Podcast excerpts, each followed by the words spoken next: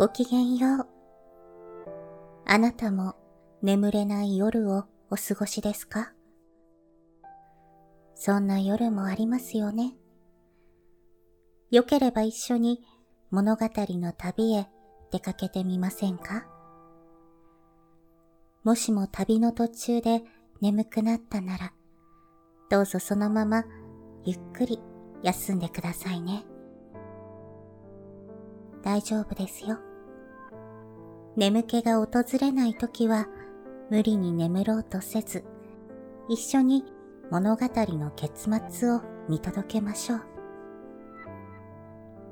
少しでもこの旅があなたにとっての癒しの時間になりますように。さて、そろそろ出発のお時間です。ベッドの準備は済みましたか？枕の位置もしっくりきましたか？さあ、目を閉じて。物語の扉を開けましょう。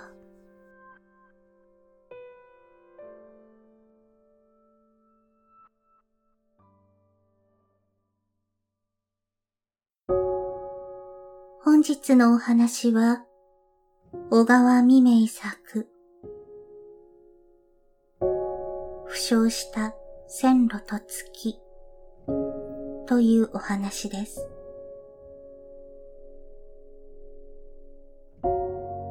レールが町から村へ、村から平原へ、そして山の間へと走っていました。そこは町を離れてから幾十マイルとなく来たところでした。ある日のこと、汽車が重い荷物やたくさんな人間を乗せて過ぎていきました時に、レールのある部分に傷がついたのであります。レールは痛みに耐えられませんでした。そして泣いていました。自分ほど不運なものがあるだろうか。毎日毎日、幾度となしに、重い機関車に頭の上を踏まれなければならない。機関車はそれをば平気に思っている。そればかりでなく、太陽が身を焼くほど強く照らしつける。日陰に入ろうと焦っても自由に動くことができない。太い釘が自分の体を枕木にしっかりと打ちつけている。考えてみると、一体自分の体というものはどうなるのであろうかと、レールは思って泣いていました。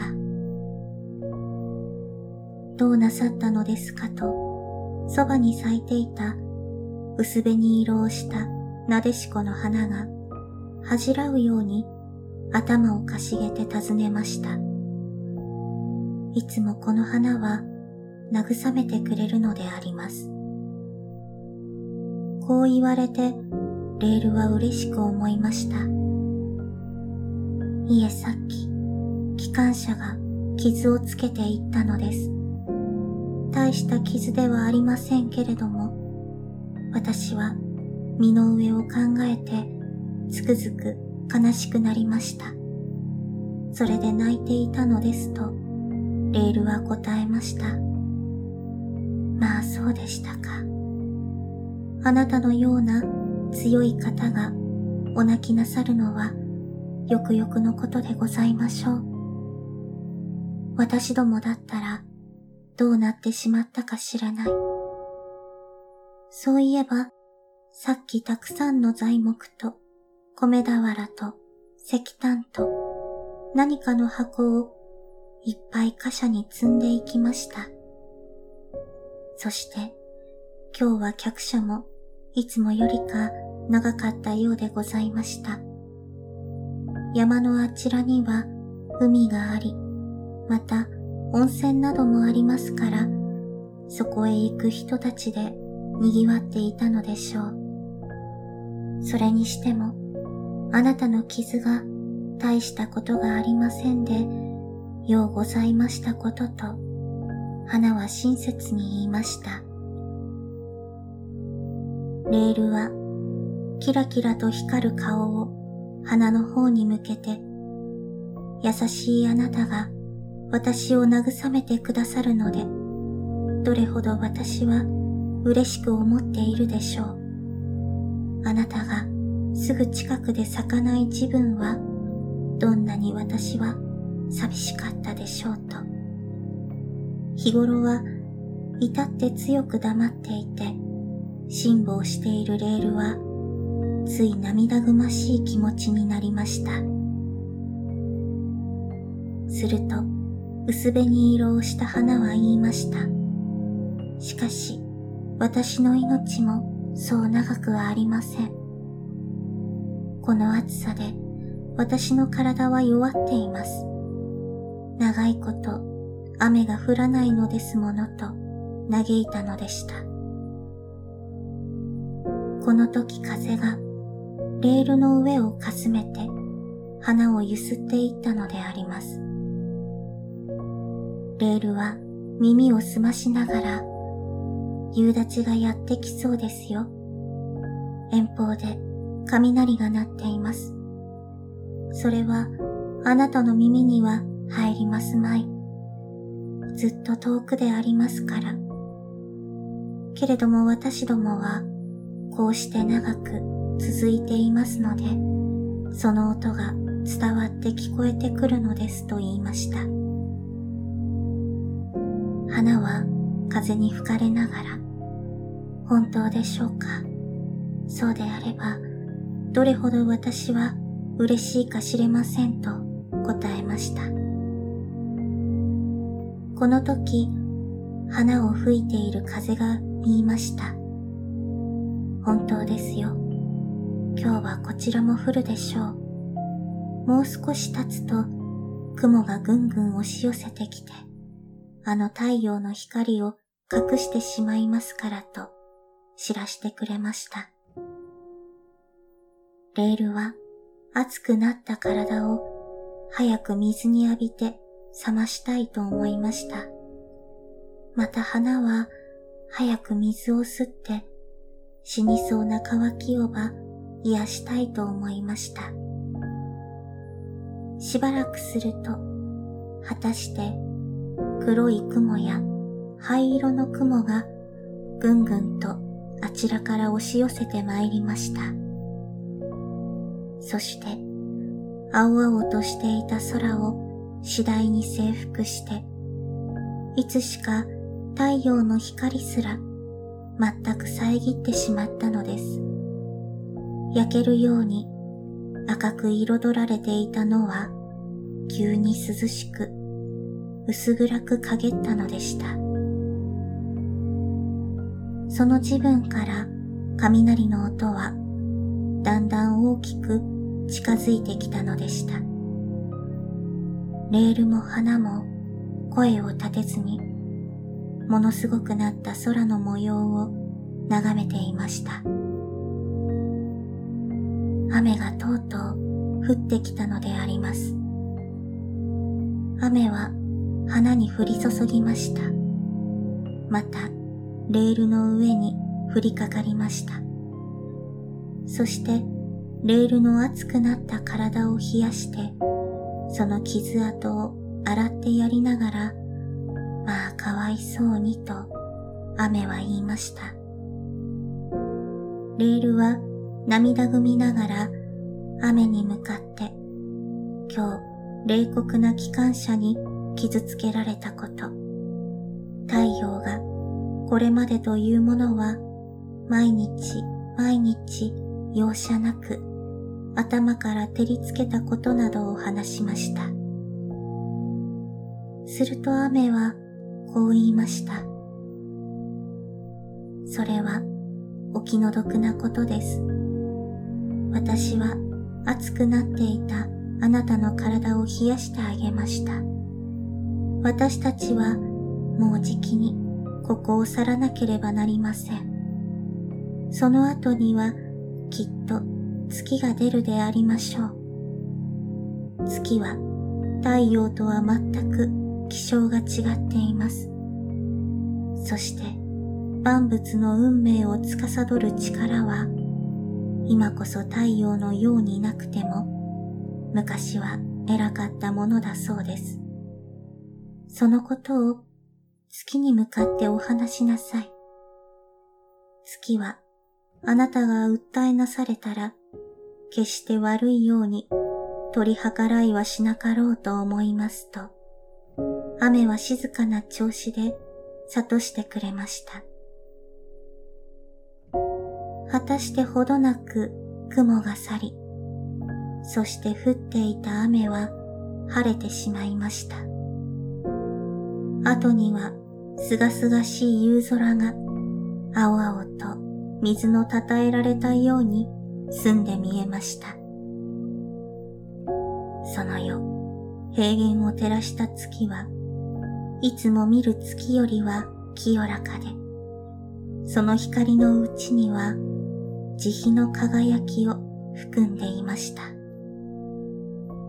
優しい花は雨に濡れたままうなだれて早くから眠ってしまい、そしてその墓毛のあたりから虫の鳴く声が流れていました。去っていった雨は月に囁いてでも行ったものか、月がこの平原を照らした時は、まずレールの上にその姿を映しました。レールは月に向かって今日自分を傷つけていった機関車があったことを告げたのであります。どんな機関車であるか知れないけれど、そんなことをして知らぬ顔をしているとは冷酷な機関車である。私が言って不心得を諭してやるから、もし見覚えがあったら聞かしなさいと月は言いました。レールは機関車の番号を教えました。月は早速町から村へ、村から山の間へという風に力の及ぶ限りレールの告げた機関車を探して歩いたのです。ちょうどその自分、鉄橋の上を走っている汽車がありました。月はその機関車ではないかと飛び降りてみましたが、番号が違っていました。月は海岸という海岸、野原という野原を探して回りました。そして至るところに汽車が走っているのを認めました。貨車ばかりのもあれば、また客車に貨車が混じっていたのもありました。海岸では海水浴をしている人間もありました。彼らは本当にいい月夜だことと言って砂浜で寝転んだり、また暗い波の中を泳いだりしていました。客車の窓からは人々が頭を出して海の景色を眺めながら笑ったり話したりしていました。しかし、この汽車の機関車も月の尋ねている番号ではありませんでした。こうしてほとんど同じ時刻に地上をたくさんの汽車が走っていましたが、レールの行った機関車はトンネルの中へでも入っていたものか、つい月の目に留まりませんでした。涼しい一夜を送って、レールはもはや昨日の苦痛を忘れてしまいましたけれど、約束をした月は翌日の夜もレールを傷つけた機関車を探して回ったのでした。すると、ある停車場の構内に、ここからは遠く隔たっている平原の中のレールから聞いた番号の機関車がじっとして休んでいました。月は早速機関車の上へたどり着きました。そしていつものように静かな調子で、どうしてそんなに沈んでじっとしているのだと言って尋ねました。機関車は月にこう言って話しかけられると、初めて口を開きました。私はどんなに疲れているか知れません。毎日毎日遠い道を走らせられるのです。そして昨日は今までにない重い荷をつけさせられていたので、一つの車輪を痛めてしまいました。私はあの重い荷物と車室の中で、そんなことには無頓着に笑ったり話したりしていた人間が憎らしくて仕方がありません。と訴えたのであります。そんならお前も体を痛めたのかと月は問いました。そうです。どこかでレールとすれ合って一つの車輪を傷つけましたと機関車は答えました。月はそれを聞くと誰が悪いということができなかった。そしてレールを傷つけたと言って、機関車を叱ることもできなかったのであります。その荷物はどこまで乗せていったんですかと、さらに月は聞きました。どこと言って、ひとところではありませんでした。大きな箱は港の駅までつけていき、また石炭や木材は他の町で降ろしましたと機関車は言いました。どうぞお大事にと言って、月は今度は港の方へ回ったのであります。すると今、汽船が煙を吐いて出ようとしていました。その船には大きな箱がいくつも乗せられてありました。月は早速船の上へやってきて箱を照らしたのであります。これからどこへ行くのですかと月は尋ねました。箱は黙って物思いに沈んでいましたが、私たちはどこへやられるのかわかりません。故郷を出てから長い間汽車に乗せられました。そして今、この広々とした海の上をあてもなく漂っているのを見ると心細くなるのでありますと箱は答えたのです。月はそこで一体誰が悪いのかと考えました。そこで今度は人間の様子を見届けようと思いました。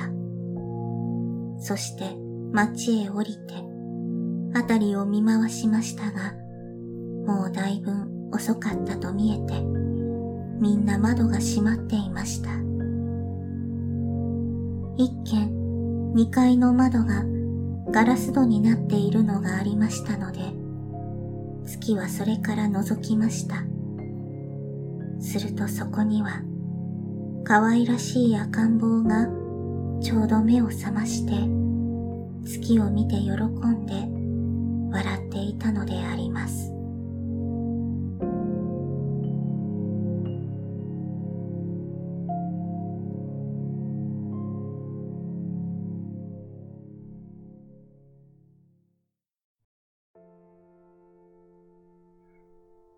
本日の旅はここまでです。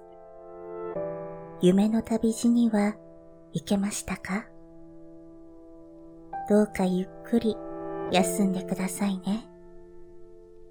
明日があなたにとってより優しく、心地よい世界でありますように。おやすみなさい。良い夢を。